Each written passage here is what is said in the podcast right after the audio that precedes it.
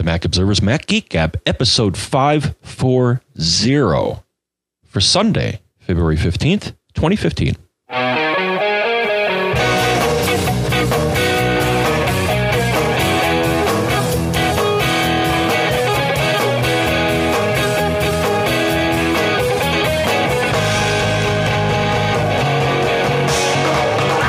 Greetings, folks, and welcome to the Mac Observers Mac Geek Gab, the show where you send in the questions, the tips, the cool stuff found. We answer the questions, we share the tips, we discuss the cool stuff found, which is what we did last week. I don't think we have any cool stuff found this week.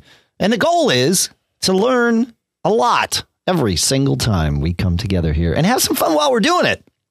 Our first sponsor for this episode is Lynda at lynda.com slash mgg. That's the URL you visit to get a full 10-day free trial of Lynda's entire offering. So you got to check that out. We'll talk more about that in the show. Also, sponsor for this episode, Barebones Software at barebones.com, makers of fine software like BBEdit, like Yojimbo. We'll talk a little bit more- about those later in the show too. Here in uh, no longer snowing Durham, New Hampshire, at least for the moment. I'm Dave Hamilton. And here in chilly, windy, very windy Fairfield, Connecticut, this is John F. Braun. Yeah, it's bitter cold out there. Actually, it's not that bitter. I, I mean, I say that, John. Uh, it, it- when I woke up this morning, or when I when I got downstairs this morning, it was 18 degrees, which is quite a bit warmer than the single digit and negative single digit Fahrenheit temperatures that we saw. Yeah, 18 degrees Fahrenheit, uh, but we were seeing temperatures right around zero, within five degrees on either side all week long uh, in the mornings. So, so 18 degrees in the morning is not a bad uh, thing. I guess we're going in the right direction. But I have to figure out how to solve my ice dams, John. I've never had them before, and uh, it's not good. So that's yet another geek gab topic. Uh, not not necessarily Mac geek gab topic, but I need I need house geek gab, I guess. Yeah, I'd hire, I'd get a professional to do that. Uh, yeah, I'm not sure there's much you can do. I, I, I mean, I, there, there's some you can do. The first thing I got to do is get the snow off the roof, which I will. Um, and then it's a matter of do I want to put those little discs up with the uh, calcium chloride in them to melt some? I just need to melt some tracks in in the ice dam so that when everything starts to melt, the water has somewhere to go and doesn't just you know try and seep its way into my house. That's Yeah, that's the that- real trick. Yeah. That's the good stuff. That's what I use calcium chloride. Yeah, they say if you if you have ice dams, I was reading about it. You can buy these little things or whatever that, that are built to do it, and you just throw them, you toss them up onto your roof above the ice dam. No, and then, and then it you know it, Yeah. it melts through. But they say if you want to do it uh, yourself, what you get is uh, pa- pantyhose, old pantyhose or new pantyhose. It doesn't really matter. Um, and you uh, put calcium chloride in about four inch lengths of that and tie it off at either end, and then just throw that up on your roof, and it'll you know make uh, it'll do. It's the same thing, just you know some sort of permeable uh, sausage for it. I guess is what that would be. Anyway, that's So, not, Dave- that's not what we're talking about today, or at least that's not what we're going to talk about anymore today. Oh, I want to talk about one new thing that I just ran into. All sorts of new things. I hope you didn't um, run into anything in your car, though. Oh no, Okay, good. no, those those days have passed.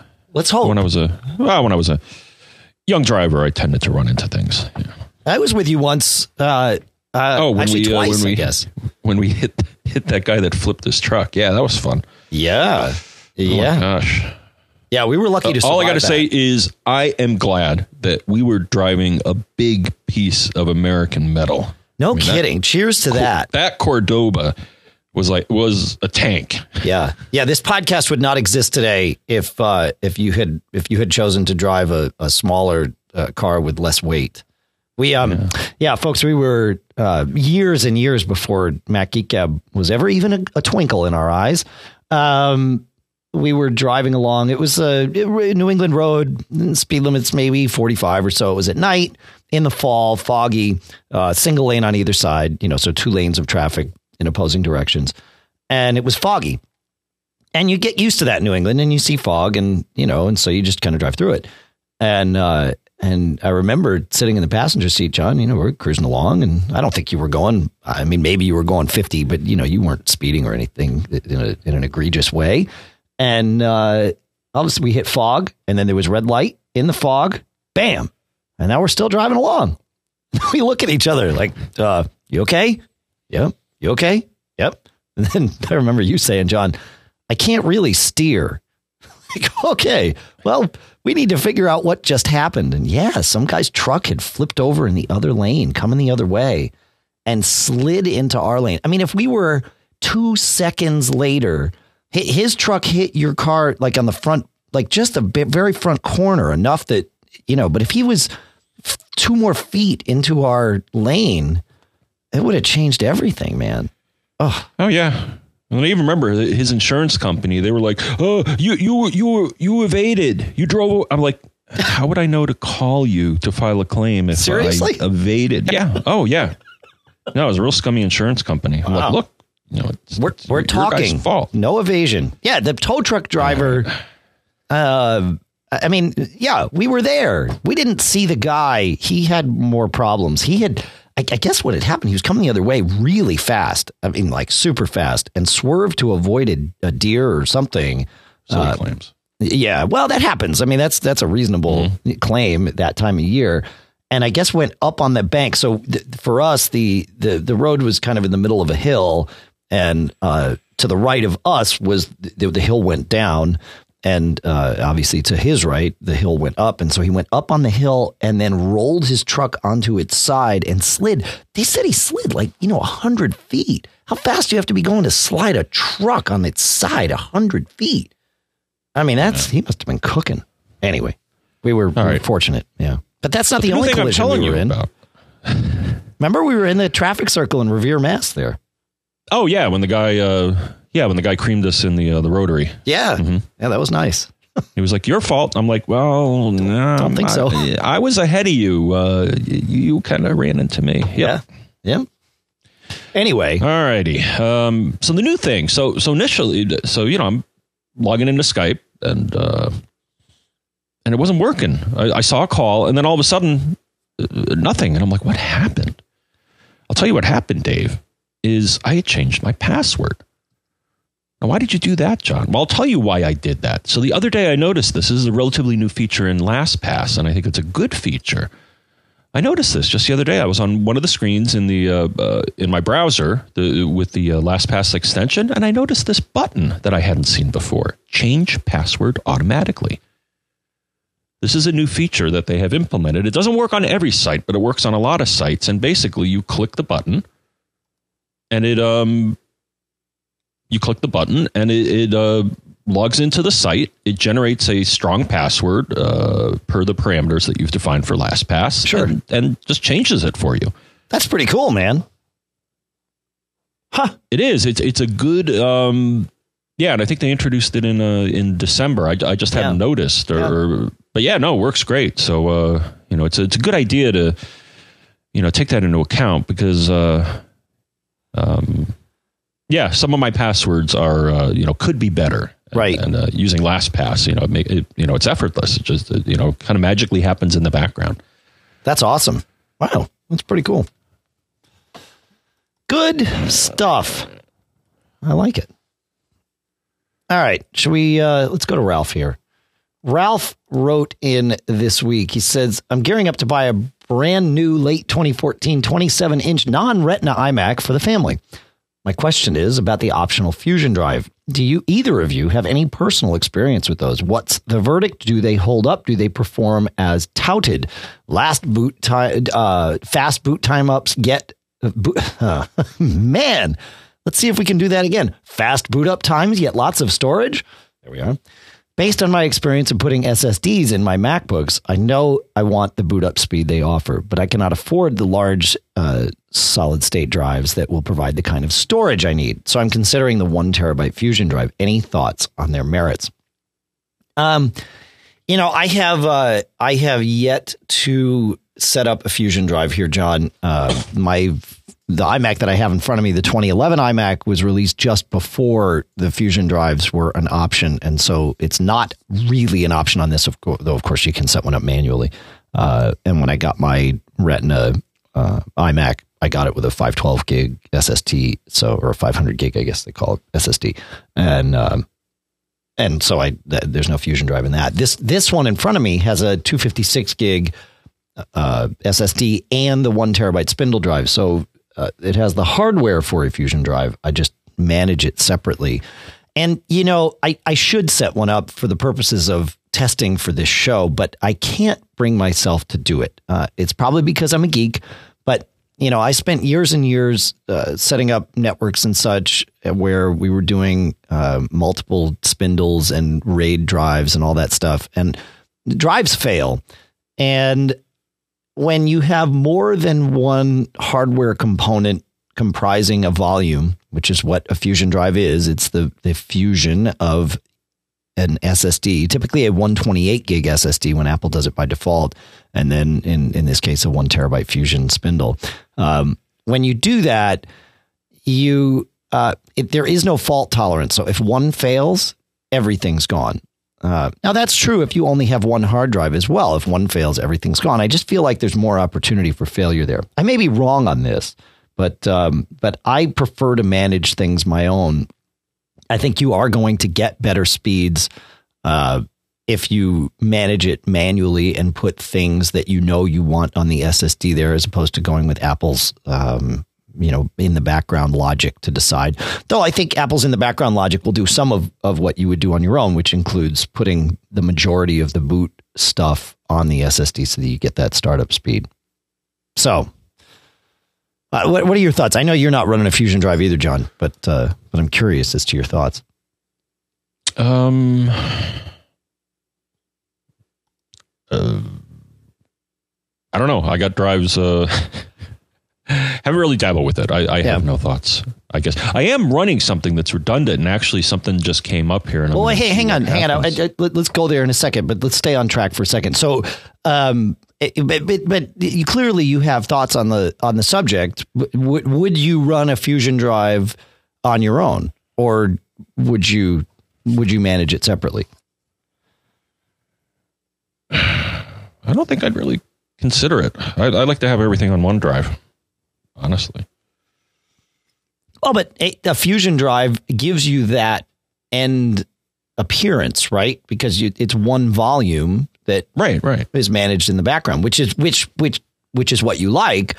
But would you do it with a a? Uh, I guess it's striped is the wrong word. It's spanned discs, right? Where you've effectively got you know your data is only in one on one of of the two discs, but you just can't control which which two. So I'm just curious. I'm just curious as to your thoughts. You know, if you were buying a new iMac, would you would you get it with a Fusion drive? No. Okay. There you go. No, and an iMac maybe in my future, and I think I just get it with a large enough, uh, large enough drive. I mean, you know, like I did here on the, the MacBook. I mean, sure. you know, one terabyte SSD for you know three hundred bucks. Yep. Wow. Yep. Yeah, yeah, that's the choice I made. I am running. Yeah. What are? Yeah. Now sense. I want to hear. Yeah. Yeah. Yeah.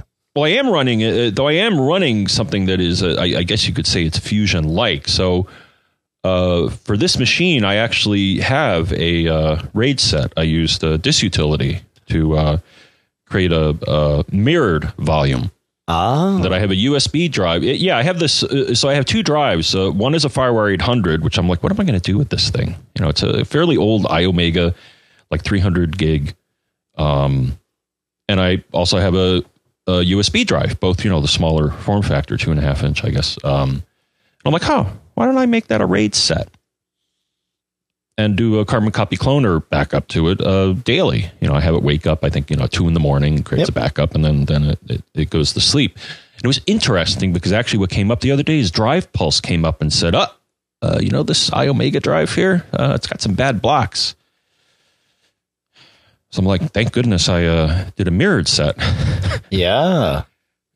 And that, uh, yeah, so that drive is starting to fail. So I'm going to have to uh, toss that drive and uh, put another one there in the mirrored set. That's interesting. Yeah, yeah, yeah.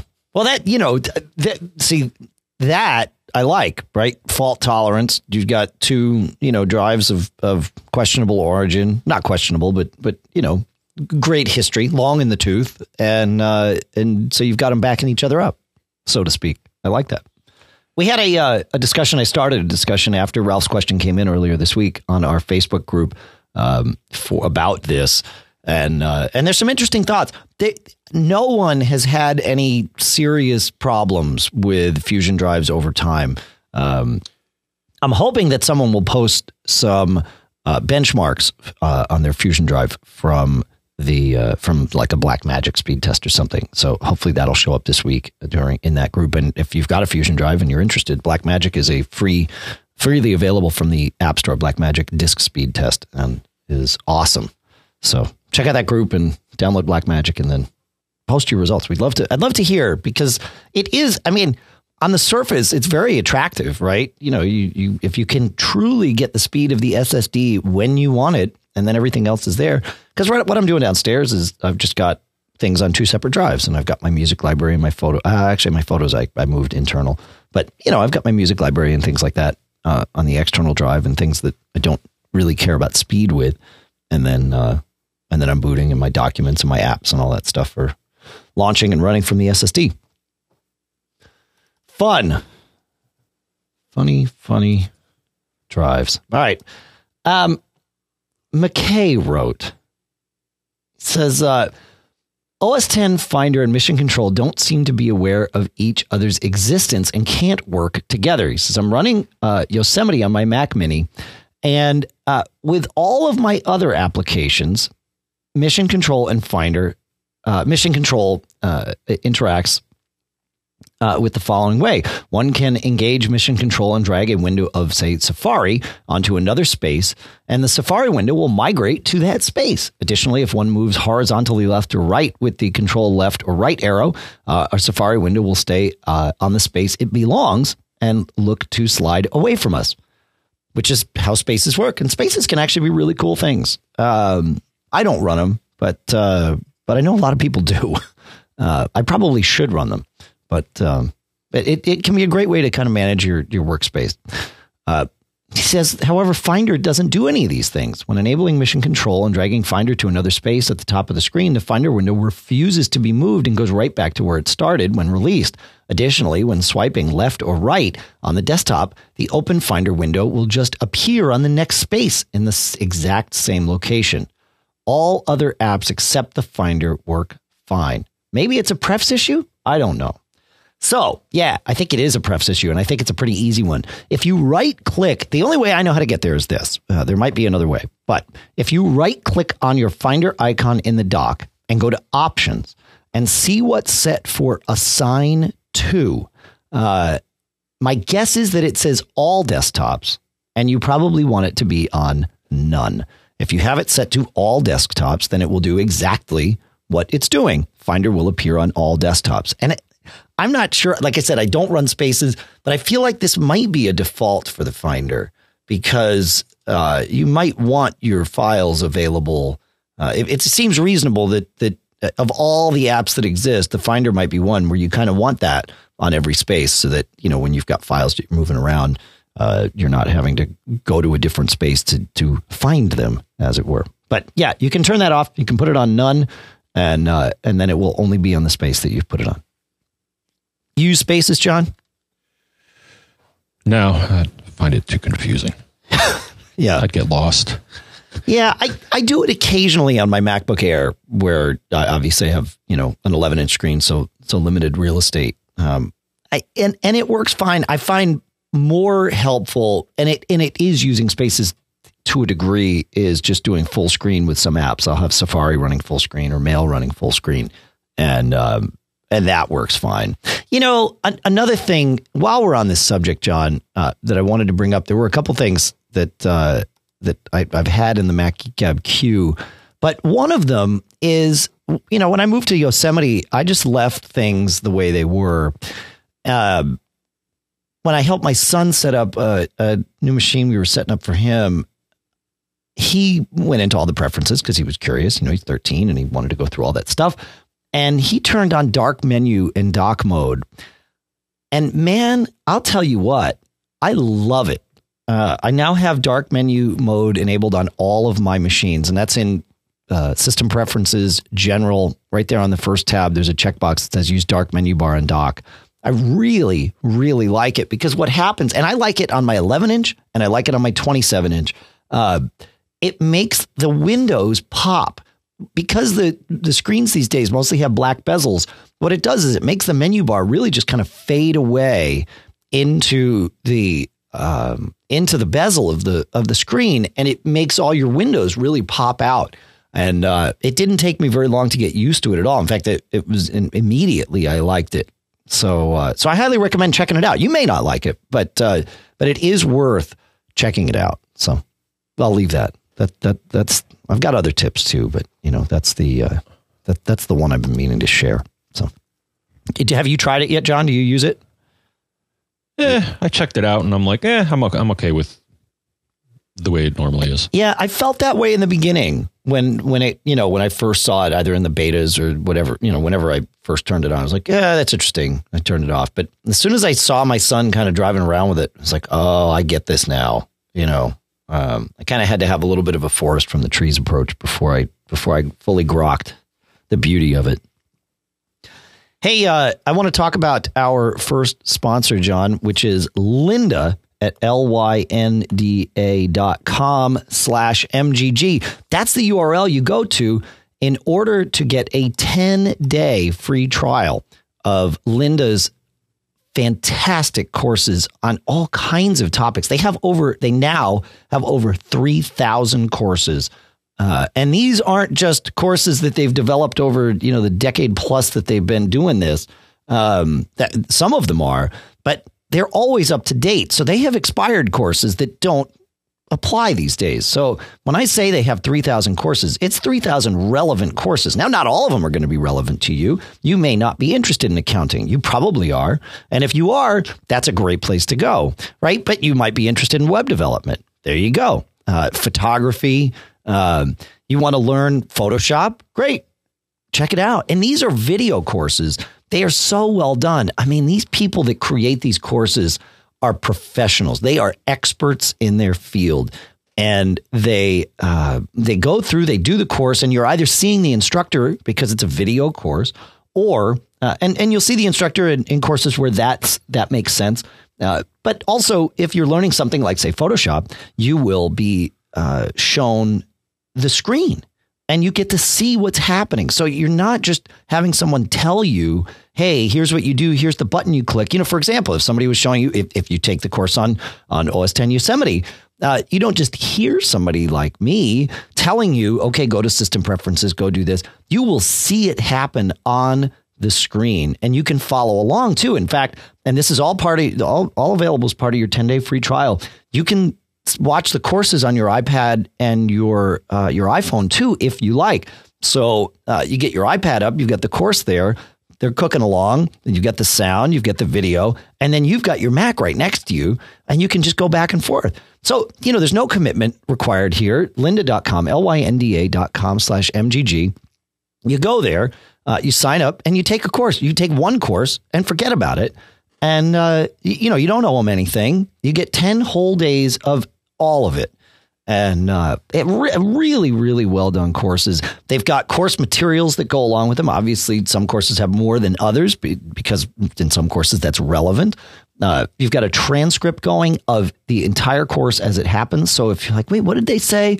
Uh, you can just go back and read it. Uh, kind of have a, has a little sing along with Mitch style thing where it highlights the words if you want.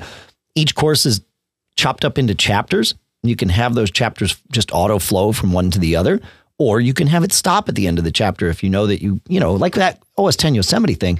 I'd want to have a little break where, okay, I learned about this. Now I just want to poke around and, and check out some of this stuff that I've learned. And then you're going to go back and you hit play and you continue on. So you got to check this out. Lynda.com, L Y N D A.com slash MGG. And, uh, and I want to hear about it. It's, you know, we're, we're a month into 2015 here.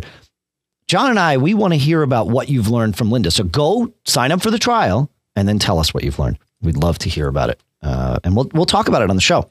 We've got uh, we've got some more Lynda spots coming up, of course, and we'll we'll talk about it. So thank you to you for doing that in advance, and uh, and thank you to Lynda for uh, for sponsoring the show and, and, supporting what we do here. lynda.com slash mgg. John, you want to take us to Sean yeah. Right. Um, though I'll say personally, Dave, I'm two months into the year. Uh, I don't know what what calendar are you on. You said you were we're a month into the year. Well, we're a month and a half, right? Okay. I mean, it's February fifteenth, right? So right, right, you know, yeah, yeah, yeah. All right. So here we go. We had a question, and actually, this is relevant because I had to do this, uh, or I, I just did this, Dave, to uh, uh, one of my older uh, machines here. So the question is from Sean, and he says, I have a 2007 17 inch MacBook Pro that is running Mountain Lion. I want to wipe all my personal information off of it, keeping the OS so that I can sell it. What's the best way to do this? Um, well, one thing you can do, Dave, and actually I did this. Uh, so I have the uh, MacBook Pro. So I finally put it back together. Um, you know, it was in pieces because I took the uh, drive out and put it in my new machine. Um, or at least that's what I did. And then, you know, I finally decided, you know what, I'm going to, you know, I'll probably go to Gazelle or someone and, and, sell it, or maybe I'll sell it to you for parts or something like that. You know, we'll, we'll see how that works out. But basically, sure. but that machine actually came with uh, CDs, you know, those round things. oh yeah, that's so right. the uh, so the Macs used to come with CDs that would include the OS that uh, you know that was uh, current at the time, and actually that's what I did with this machine. But of course now the the machines do not come with a CD that lets you reinstall the uh, OS. Sure, because they don't. Have, a lot of them don't have CD drives even. Right, because uh, Apple doesn't want to do that. Though I still have CD drives on both of my machines, though I, I suspect the next, next machines I get will not have them. Yeah, um, it took me a couple of weeks to realize that my new uh, Retina iMac does not have a DVD drive. Um, and it was when I went to rip a movie. Now, to be fair, it was a, a Blu-ray, so I was using, I was going to use my external drive anyway. But it was like, hey, I can't put this in the side. That's all right good to go. Anyway, though it is cool, you can do the remote CD thing. I have mm-hmm. done that on a, on a, with a with an iMac. I forgot Actually, about that. Was, yeah. Actually, I was able to do that, and that this was like totally geeking out. I was actually able to do this, um, using the CD drive on a Windows machine. That there's something you can install on a Windows machine that'll let you do the remote CD thing cross platform. It was pretty cool. When you have the need for CDs, I mean, the only thing I really use them for now is, yeah, if I'm ripping a, a movie. Sure. Um, but, anyways, so to his question, I think the best thing to do would be as follows. Uh, so, with newer machines, I would first go into OS 10 recovery. Um, now, at first, I thought, oh gosh, you know, his OS is kind of old there. I'm, I'm not sure if uh, OS uh, OS 10 recovery applies, but it does, at least according to Apple. Um, you should have the ability to uh, to run it. Um, they have a support article that talks about it, um, and they claim that Lion uh, uh Lion and Greater uh, supports OS 10 recovery. So here's what I do. First, I would go into OS 10 recovery, and I would then run Disk Utility. And the first thing I would do, uh, uh what I would do is erase the uh, the drive, which you can do because you're booted into recovery. Um, normally, you can't format the drive that you uh, that you, boot, boot into. Yeah, uh, yeah, because that's silliness. Um, but if you boot into recovery, you can do that. So what I would do is run Disk Utility, and what you're going to see then is if you click on the drive, your main drive, and you go to erase, there's going to be uh, some options. Uh, one is erase free space. I wouldn't bother with that.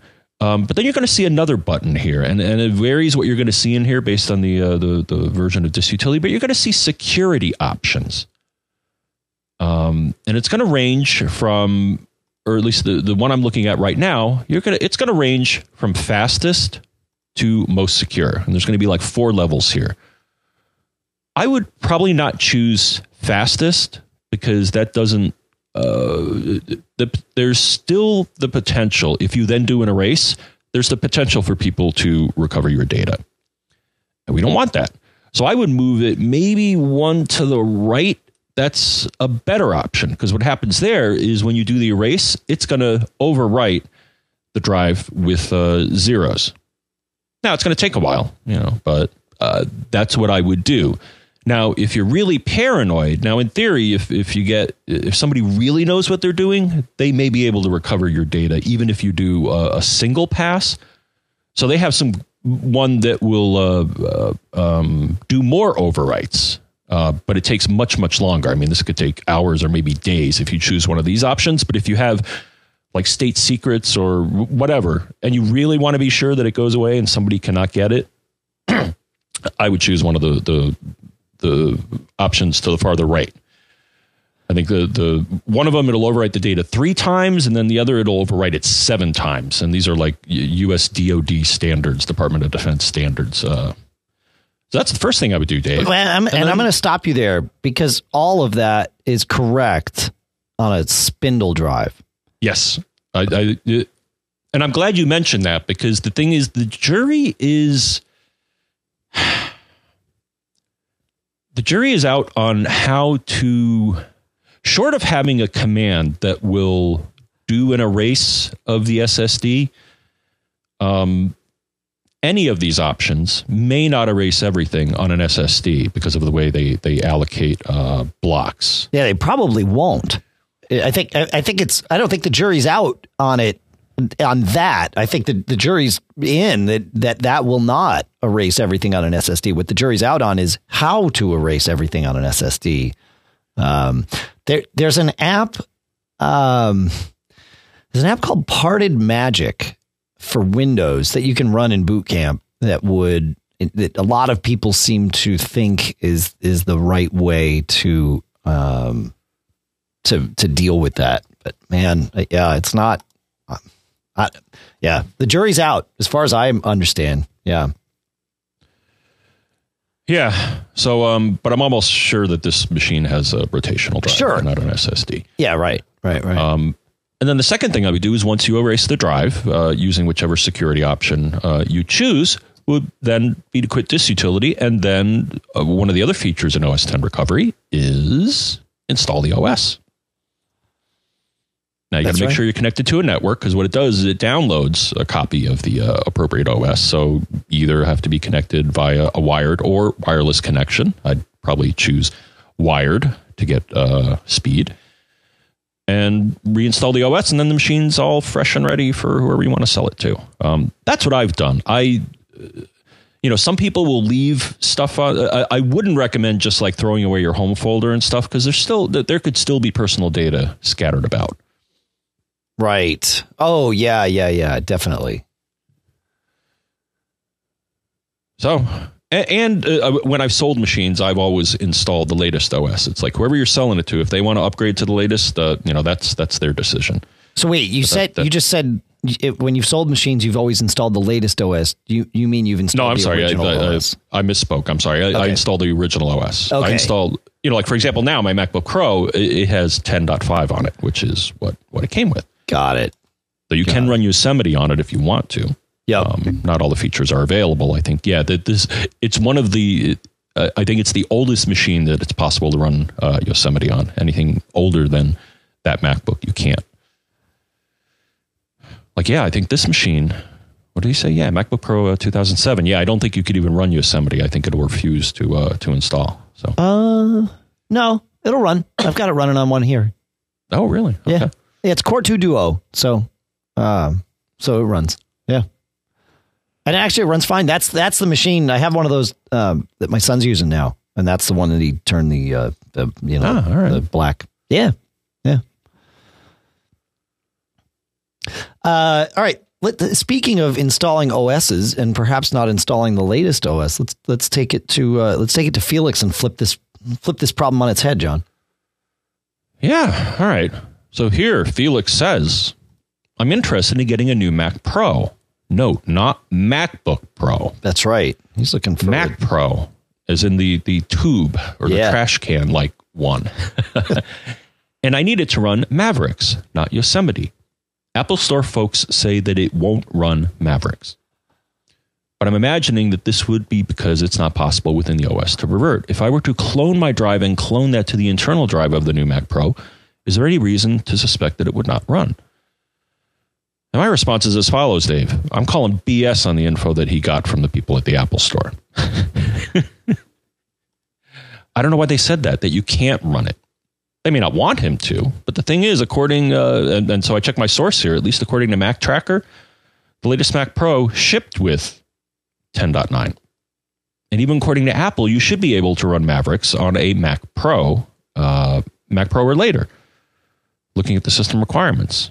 So I don't see any reason why cloning um, wouldn't work. You may want to test it and maybe maybe do it on an external drive first, just to make sure that there's no hiccups. But I I see no reason why you why you can't do that. So why did they say that? I, they're wrong. They telling me. Yeah, it, it, it's interesting. Um, and I knew immediately when when we saw Felix's email what it was. Um, it it's uh, Pro Tools, which is a piece of software, especially Pro Tools HD, uh, piece of software for uh, recording, uh, pro- professional recording, like uh, multi-track recording that you do in a, a music studio.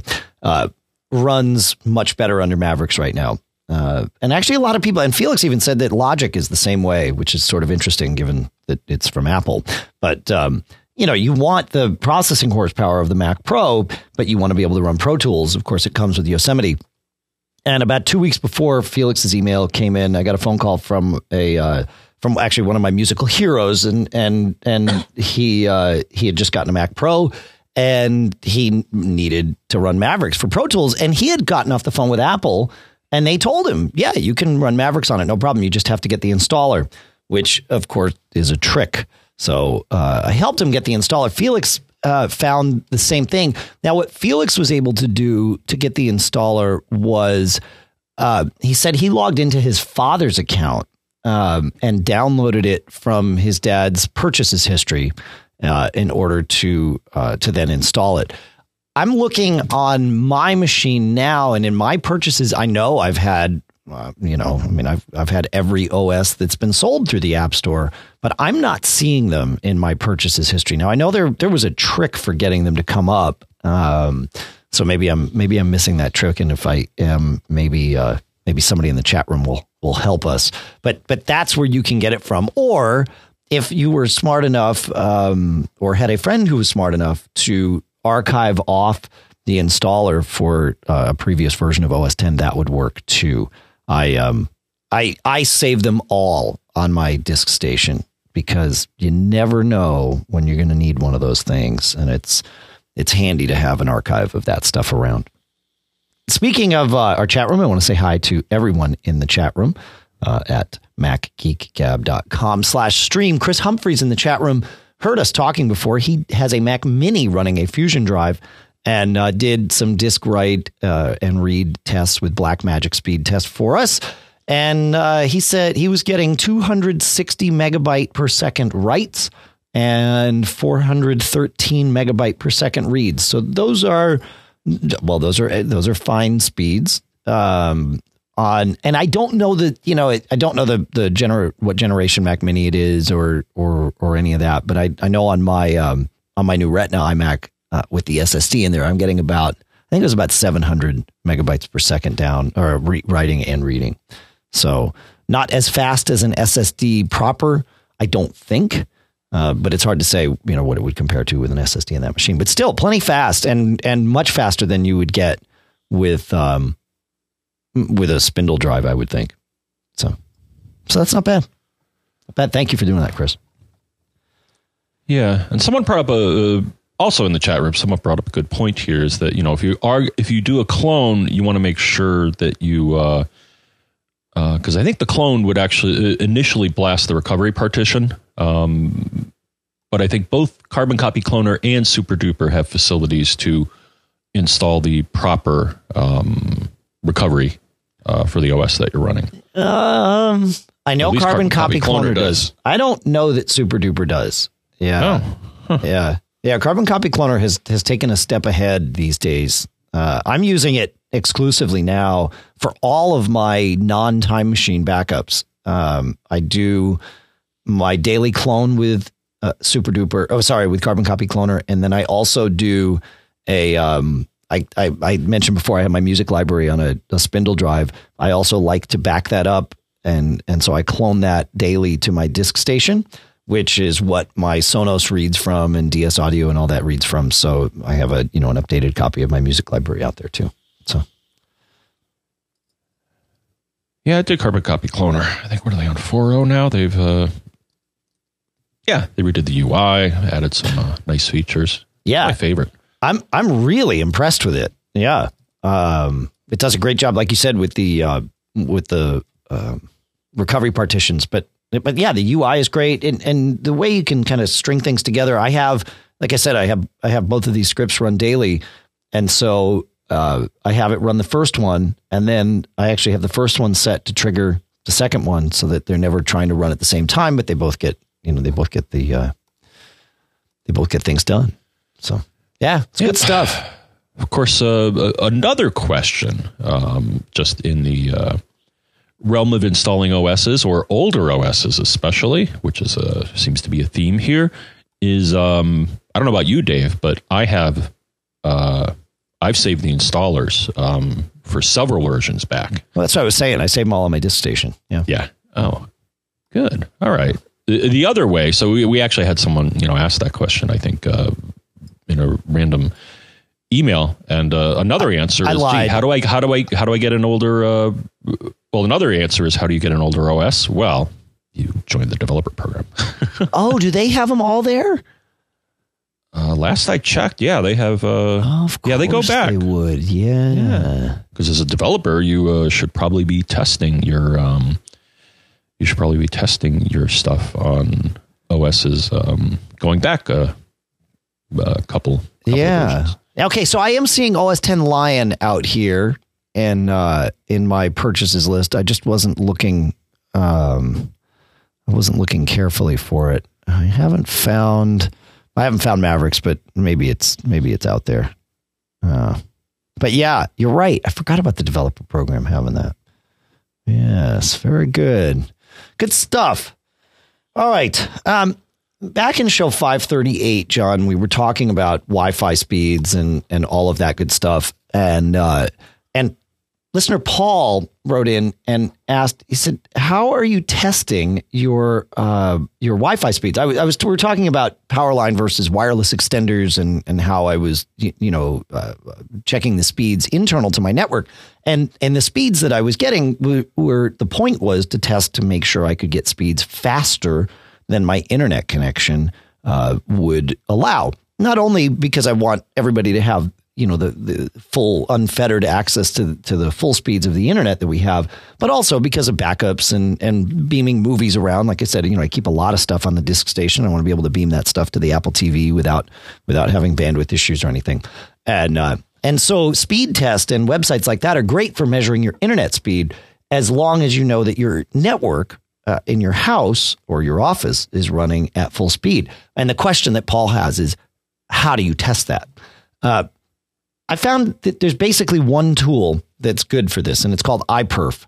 Now, iPerf is not automatically installed on your Mac. And the idea behind, I'll tell you how to get it on there, but the idea behind iPerf is you run it on two Macs in two different places on your network. And one of them sets up as a server, and that is, I believe, the sender, and then the other you, you connect as the client. And uh, and by default, it'll send a 10 second burst of traffic. And, and the nice part is it's just dummy traffic that it's generating in software.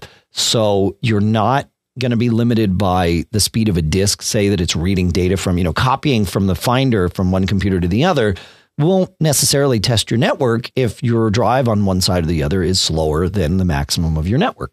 So uh, the nice part about this is it's just blasting data, and then when the data gets to the destination, it receives it and throws it away. So it's it, there's no other really. It's just the network pipe, unless you've got some CPU problems, which which can be an issue um, at times, but probably not on on your Macs today. Maybe maybe if you've got iPerf on your router. There's a couple ways to install iPerf. Um, there is a uh, it is a command line tool, um, meaning it, it's built to be run from like the terminal on your Mac. But uh, they have uh, someone has released it as a uh, as a Java. Someone built a Java wrapper for it that actually is kind of nice because it shows you some graphs and things like that. Uh, and that's that's called JPerf uh, for lack of a better uh, term. And that we'll put a link to where that lives in the show notes. But um, but if you aren't afraid of the terminal, that really is the best way to run it. And you can install it with Homebrew. And uh, Homebrew we mentioned in the last show. Uh, it's super. It's a super easy package manager, and by package manager, what we mean is a piece of software that allows you to install other software easily. the App Store, the Mac App Store on your computer is a package manager. It allows you to install other software easily and it manages that for you. Um, Brew is another one, and it does things that the Mac App Store will not do, like terminal based programs like iPerf. Um, go to brew.sh. There is a single line that you copy and paste. We mentioned in the last show. That'll get Brew set up on your machine. And then you just say brew space install space iPerf. Now, if you're going to do it this way, don't do the command I just said. Do brew space install space iPerf 3. That's the latest version of iPerf. It is not compatible with iPerf 2. You could install both. And in fact, for some of you, you might want to, depending on you know what you've got elsewhere. And then uh, on one Mac that you're going to use as a server, you just type iPerf 3 space dash S and boom, you're good to go. And on a Mac that you want to, uh, that the client, it's iPerf 3 space dash C because you're the client. And then you put in the uh, IP address of the other one and it'll blast data. We'll, we'll write this stuff up. We'll put up an article about this um, because it's, uh, it's good stuff. And, uh, one, and, you know, there you go. So that's all I got. Use iPerf, John?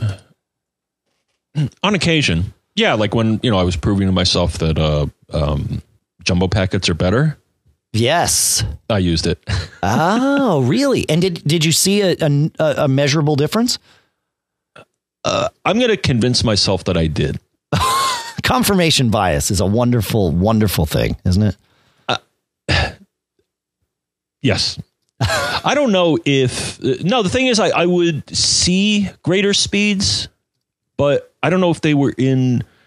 They could have been within the realm of either measurement error or just the randomness um,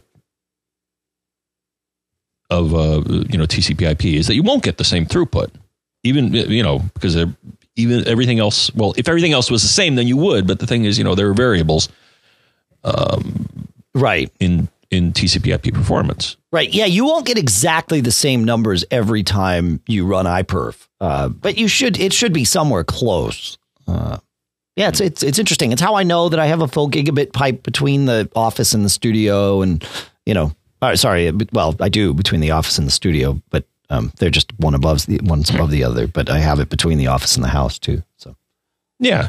Now the poor man's measurement tool there's another tool you could use, Dave, and it's built right into the operating system. What's is that? Uh, Activity Monitor. Well, it shows you how. Go to Activity Mod. Go to Activity Monitor, and then uh, I would say in the Network tab, it'll show you network throughput. Now, it's right. not a benchmarking to. It, will give you. Uh, you know what I've done. Uh, you know, if you want to do it quick and dirty, is you you, t- you get a large file, you copy it from one machine to another, and then you check the uh, throughput, and that's uh, you know another way to measure it, though it's you know not.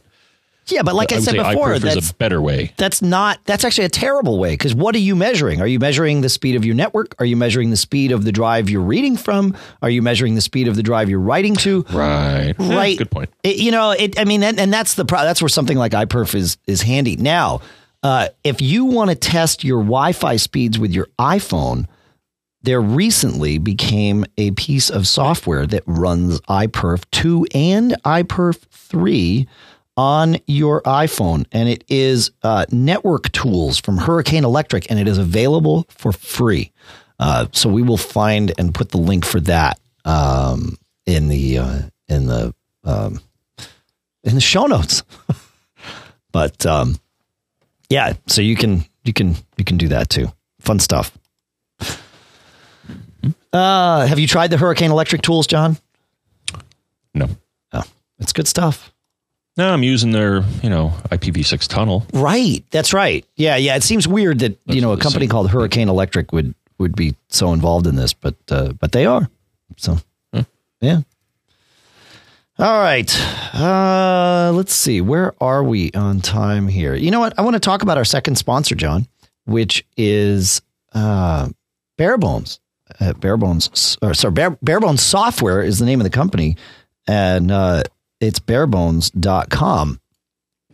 Barebones, these folks have been making software, well, longer than we've been making podcasts, which is actually saying something these days because, you know, I was thinking about it in the shower the other day, John. We started this podcast before, uh, before the iPhone, before the Apple Watch. I mean, there's a whole list of things, right? But not before Barebones. Not even close. We didn't start Mac Observer before Barebones. Those guys were were rock stars before Mac Observer was even a twinkle. They've been doing this a long time, and they started with a piece of software called BBEdit that is a killer text editor. We talked about it a lot on this show.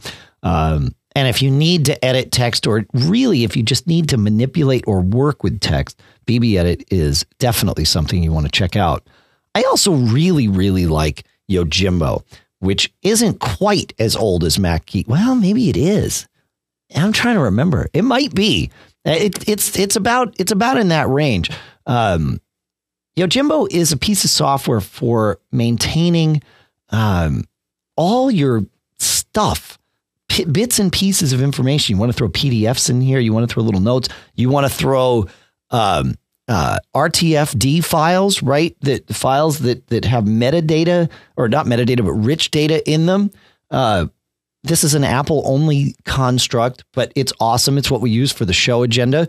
We have audio files and text and all of it in an RTFD file. You can create them in text edit, but you can also create them right inside of uh, Yojimbo. store my serial numbers in here. Yojimbo will sync not using iCloud uh, because iCloud syncing proved to be unreliable for third party apps like this. So, uh, so they've got their own syncing engine that they've partnered with, um, and uh, and it works brilliantly. I've got it syncing amongst four Macs, my uh, three iMacs and my MacBook Air, and uh, and that works great. You can have little um, little uh, collections of things. So I have a Mac Geek Gab collection, and that just syncs across too. So if I put stuff in the Mac Geek Gab collection on my uh, my iMac in the office, I come up to the studio, and the data's just right here. It works fantastically well. Um, so I, I, recommend you check the, check them both out. Actually, you can go to barebones.com and uh, and download trials of both of these, and you can buy them right there um, when you're when you're ready to roll. So check it all out, barebones.com. Please, please check it out and uh, and figure out which one of their uh, packages that I mentioned, Bear, uh, BBEdit or Yojimbo, is your favorite of the Barebones software offerings these days, and let us know. Um, you can you can email us feedback at macgeekgab.com, of course, is the place to find us. You can find us MacGeekGab on Twitter. Let us know what you like, and uh, we'd love to hear about it. So thank you to Barebones at barebones.com for sponsoring the show. And uh, thank you, all of our listeners, for checking out their software. All right, John, let's see what we got here. Uh, I haven't been crossing things off. Oh, David has a question. Let's uh, let's let David take it away. Hey, John, Dave. This is David from Raleigh, North Carolina, at Main Street Apple. And uh, question for you: I have all my movie collections in iTunes, and it is sitting on a external hard drive off of my Apple um, Express router. And what I typically do is have all the movies sitting just in a file folder, and then I drag them into iTunes uh, to add it to the iTunes library, and that typically always works fine. But now I drag it over to add it to the iTunes library, which is residing on the same external hard drive as the actual physical movies are, the iTunes uh, database that is. And so it shows it copying it in in the progress bar, the movie into the iTunes library, and then it completes, and then it doesn't show up anywhere in the database. I refresh, I quit, or you know, open it back up, nothing. Um, so I don't know what's causing this. Um, I think the hard drive's fine. I'm not having any performance issues with the hard drive itself. It seems to be something with the, the iTunes library and its indexing or something like that. So I don't know if you have any solutions for that. So then part B to all this is I thought about maybe moving the database to Plex and I wondered if you guys could speak to that. If you got to jailbreak the Apple TVs to work with Plex, or if Plex will see it through some uh, other uh, app or something like that on there, because that's basically how I serve up all my movies is, is through Apple TV, um, which is pointing to the iTunes library on the external hard drive hanging off my router. This is where you cut me off. Uh, you can reach. All right, and cut you off. Thank you. Yeah. So, uh, two questions really. The, the first being how to go about um, repairing the iTunes. I mean, that, I think it sounds like the library file is just damaged, right, John? Uh, I mean, he's dragging the movie in. It's going through the process of adding the movie. Unless it's being, unless it's putting it somewhere that he can't find it or he's not looking in the right spot. I know I believe as a version 11 with iTunes, any movies that you drag in, even if it's a, a commercial movie that you've gotten the DVD or the Blu-ray and you ripped it on your own and and put it in, um, those typically were showing up in the home movies section. So it's possible it's actually there, just not exactly where you would think. Um, I, I, I know you ran into some of that too, right, John? Mm, I know we had a question about yeah the movies. Uh, at one point, movies got recategorized, right? And, and, people were shaking their fists and writing in saying, "Well, what happened? Where did they go?" Right, right. So that it's possible that's what's going on. Uh, if not, then you know it. It's worth. Um, I mean, I hate to say you know blow away your iTunes library and recreate it, but it it um it might be worth creating a separate iTunes library. Uh, if you launch iTunes with the option key held down, uh, you get three options. One is to quit, uh, and then the other two are to either create a library or choose a secondary library. Uh, create a secondary library just for testing purposes, and drag one of these movies in, and just find it. Right, it should be a lot easier to to see what's happened because you don't have all your other stuff in there too. And this may either show you where it is, and hopefully you find it in the same spot in your main library, and then you can just throw away this other this other library file, or um, it will show you that your library is in fact damaged in some way. Um, if it is damaged, then um, there's there's a process you can go through of create recreating the library from itself. Uh, you may not lose everything. It it there there are kind of little backups that iTunes saves. I'm not going to go through the process here. There's a knowledge base article that makes it a lot easier than than anything we could explain uh, audibly here. But uh, but that would be the next thing to try is is sort of recreating the library before just blowing it away and truly starting from scratch and you know re-adding everything. Um, that that's my thoughts. Do you have any thoughts on that, John? Before we move on to the kind of the second part of his question here. No, I, I, I don't use iTunes for managing my movies. So, what do you use for managing your movies? Um, well, the few movies that I have are uh, are on the uh, uh, uh, disk station.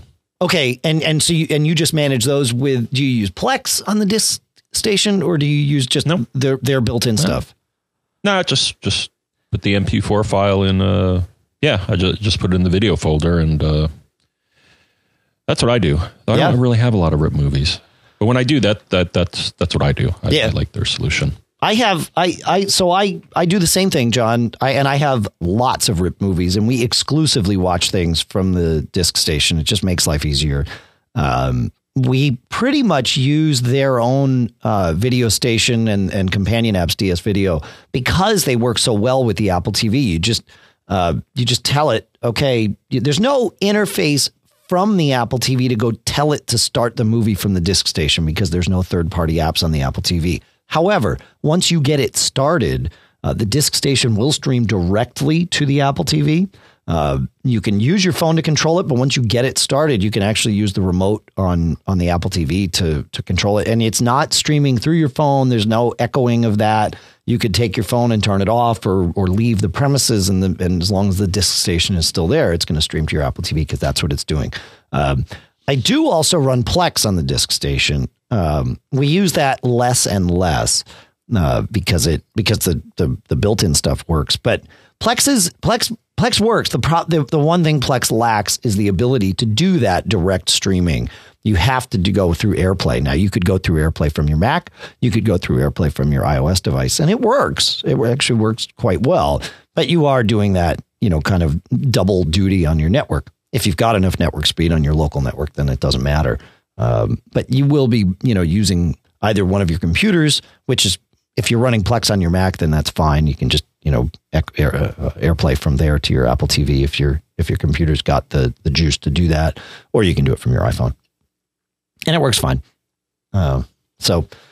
Uh, yeah, iTunes, you know, it's it's not the best way to manage your movies. I've found it's it's a little clunky. In fact, it's more than a little clunky. It, it needs an overhaul. But we've talked about that. It's it's a tough spot for Apple, right? It's not an easy thing for them to to overhaul these days. So, you want to take us to Adam, John? Nah. Okay. Well, all right. Adam, all right. Adam has a head scratcher here, and I think I got an answer. I hope I got an answer. Yeah, this is a harder problem than I thought. So, Adam writes, um, "Thank you for the podcast. It's lots of fun and informative. You're welcome. Thank you for listening. I have a new problem, and that's what we're all about." In Mail App 7.3 under OS 10.9.5, I inadvertently built a smart mailbox in a mailbox folder that referenced the mailbox folder it's located inside of. That must have created some sort of circular logic loop, and now mail crashes every time I try to open it. I have a time machine backup from prior, but I'm not sure what plist or other preference files contains the smart mailbox descriptions. I have dug through library mail, V2 mail data, and library preferences, replacing and removing files in hope of mail rebuilding clean ones, all to no avail. Um, each launch mail tells me it crashed the previous launch while trying to open windows and asks if I should skip opening them. I never saw these windows, but I tell it not to open them and then it crashes again. If I had to, I could blow away everything and start over. The mail is all on a remote IMAP server, but I'd like to not have to rebuild the 20 or 30 rolls and the dozen or so smart mailboxes that I had. Okay. So I thought this would be simple, Dave, but I think um, something complicates this. So first, I tried the old trick of trying to find using the Finder's advanced search to locate a recently changed plist file. And so, you know, I created a smart mailbox and then uh, looked for a plist file that got modified, and and I didn't find any, or, or I found something, but I didn't find what I wanted. I actually found something in iCloud slash mail slash mail data. And I'm like, huh? And it was called like ubiquitous uh, smart mailbox sync or something. Yeah. Do you, do you And know like- that? Do you, do you know the, the the bell that goes off every time you see ubiquitous? Are you gonna Are you gonna take us Uh, there? Right? Because ubiquitous means ubiquity agent put it there, or ubiquity agent manages it, and it's iCloud. Right. Right? Yep. But but at least it led me to the plist files that Sure. um, you should be uh, editing or or uh, that contain these. And so I'm uh, so that gave me a clue. So then I looked, Dave, in uh, home directory slash library slash mail slash v2 slash mail data. And I saw what I think are two candidates for uh, the smart mailboxes. One is called Smart Mailboxes Local Properties.plist, and the other is called Synced Smart Mailboxes.plist. Yeah, as you're suggesting, that that also um, kind Yeah. of suggests uh, iCloud. I'm like, oh well, let me just whack those files and uh, and see what happens. And I whacked them and started up mail, and sure enough, the smart mailboxes reappeared. I'm like, what? Yeah. how is this happening? And then all of a sudden I realized, oh, like you said, iCloud. So I think what what you're going to need to do. So I'm assuming that you have iCloud enabled, and one of the things that iCloud does in the background is it will sync many features of mail uh, across different uh, installations. One of them being smart mailboxes. If you have it on one, it'll sync uh, to your other mail clients. So I think what you have to do is first go into iCloud slash iCloud uh, in, in system preferences, Yep. iCloud, iCloud Drive, at least currently, uh, Right. and then Mail. And there's a checkbox. And I think what you want to do is you want to uncheck that so that you can then whack these and, and it'll take hold. Now, you may want to copy them first because, uh, yeah, I think you have to be careful here because he said that he didn't want to blast all of them. So I think what you may have to do is save those plist files off somewhere and then copy and paste the, the rules um, once you've cleared things out. It can be a, and so I, I want to point out two things. It, it- you said it right, but I want to reiterate when you get to iCloud, there's a mail checkbox right there. That's not the one that's controlling the syncing of the data. That's just adding your iCloud mail account Right. right? So, so you, I mean, you you said it right, but I just want to make it clear. You've got to go to iCloud Drive, and then within there, there's a list of all the apps that are syncing their their preferences, for lack of a better term, and that's not accurate for with everything, but with Mail, it is, and that's where you turn that off. Is is in that box, but but like you said, it, it gets weird. I I've been through this a couple of times, and I've had to sometimes I have to like make the edits and then manually roll them to all of my other Macs so that they, you know, those files appear. You can also mess with it if you go into um, the iCloud Drive folder.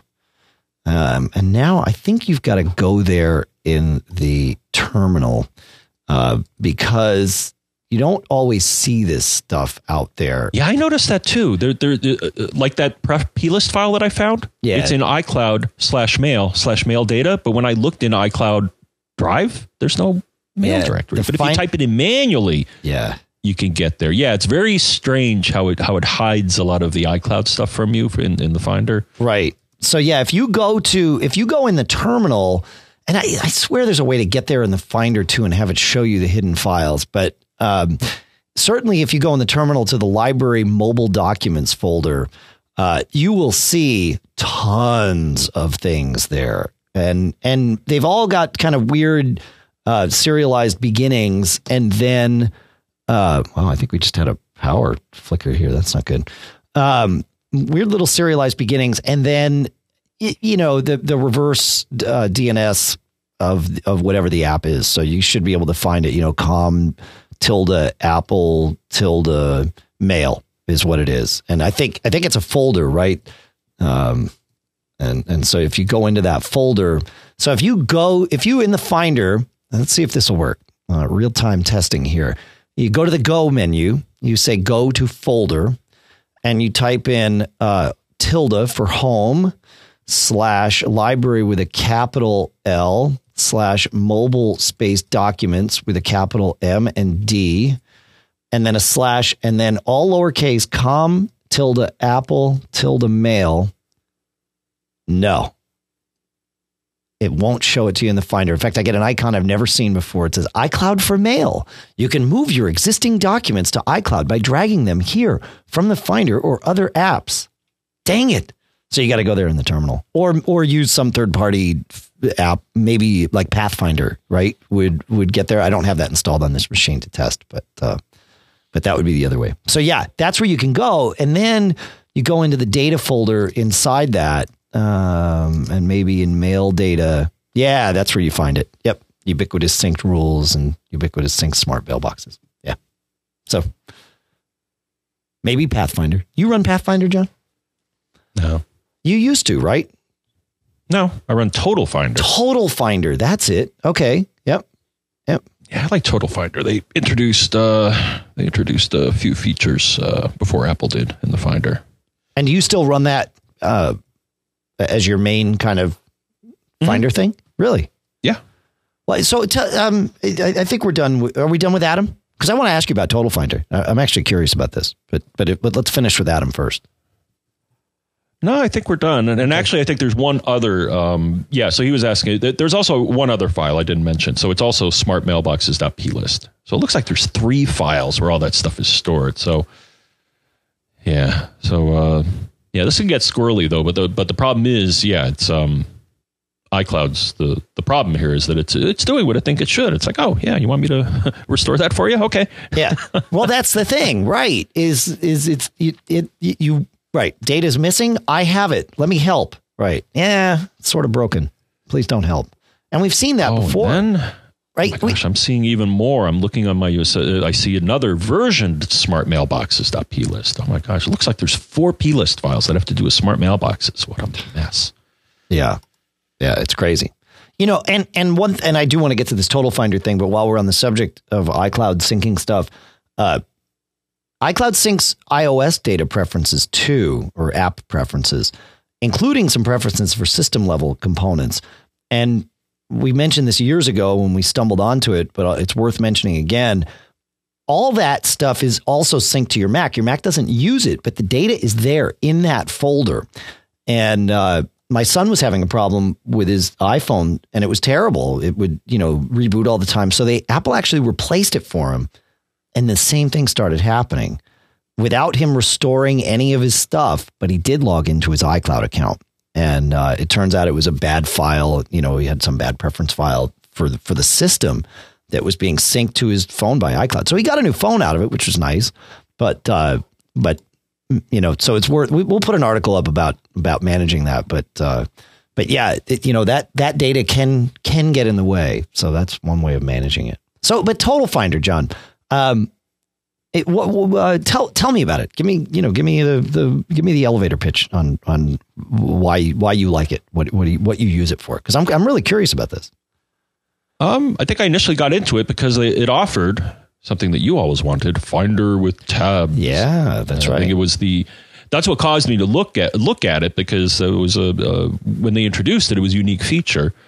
Um, the other thing that they offer now, actually in uh, Yosemite, a lot of people had a fish shake over this, is that in uh, in Yosemite, it will give you uh, colored labels, which uh, they they kind of broke in Yosemite. And a lot right. of people were shaking their fists. So that's another thing that they figured out. So um, and it does you know some nice colorization of the icons in the sidebar and stuff like that. So um, so does this completely? Yeah, I, have always liked it. Go ahead. Sorry. Hmm?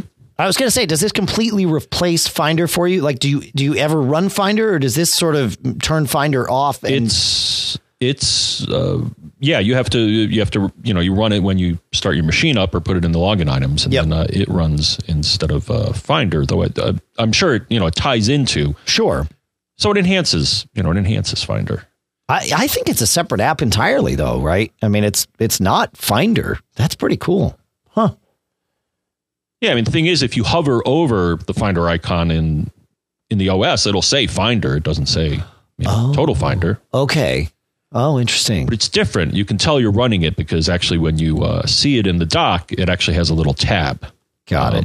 You know, like a folder tab, whereas the regular Finder icon is, you know, just the square with the smiley. Oh, yeah, I see the. Uh, yeah, yeah, yeah. Hey, how do they get away with that? Yeah, and they do, and they do some other things here. Actually, I'm looking right now. So some of the other things that are really cool about a uh, Total Finder. Yeah. So, um, file browser. Um, they have a file browser section. You can have you can show system files, which is kind of nice. Oh, that, normally they're hidden. Well, that, does that help? Does that work in this iCloud folder? Um.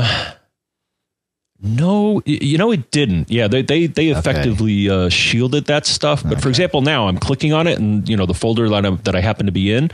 Actually, when I click on Show System Files, it shows .ds underscore store, which is you know a hidden yeah. system file. Yeah, right, right. Ah, fascinating. Um, cool. All right. Yeah, I'm wondering how they get how they get away with using that that well i guess they're not in the app store so that that's how they get away with with using apple's logo because remember we had uh excuse me, with Mac Geek Gab, we had the Finder icons in the logos of the glasses or in the in the lenses of the glasses on the Mac Geek Gab logo. And as soon as we submitted the app to uh, to the iOS store years ago, they were like, "Uh, yeah, no, you can't do that." Like what? Like, oh, no, no, no, that's an Apple. That's Apple IP. Like, oh yeah, didn't even think about it. Um, all right, we got one last one. And while we're on the subject of Finder, this is a, a great way to tie it together. Bill um, Bill writes in, he says, I have three drives that are usually mounted to my MacBook Pro mid 2012 15 inch. Suddenly, they have disappeared from the Finder sidebar. I can see them when I open Disk Utility, so I know they are connected. In fact, I first discovered the issue when I looked at the sidebar, saw that they weren't there, assumed that they were unmounted, so I pulled the USB plug. I go to Finder Preferences and see that hard disks and external disks are both checked in the sidebar panel. I tried unchecking them, rebooting, then checking them again. They still don't appear. Meanwhile, I decided to the upgrade from Mavericks to Yosemite, and I thought that with a new OS that would fix it. No, again. I ran OnyX, and again, no change. Uh, I'm stumped. Any thoughts? well, I've seen this. It's not. Uh, it's not uncommon, and the only way. So uh, you can still see them in the Finder. If you go uh, again in the Finder, back to that Go menu that we just mentioned, and go to Computer, you should see all of your disks listed there, uh, including and and an option for network. But uh, but you should see all the disks connected to your computer there. From here, double click on one of them so that you're now seeing the disk.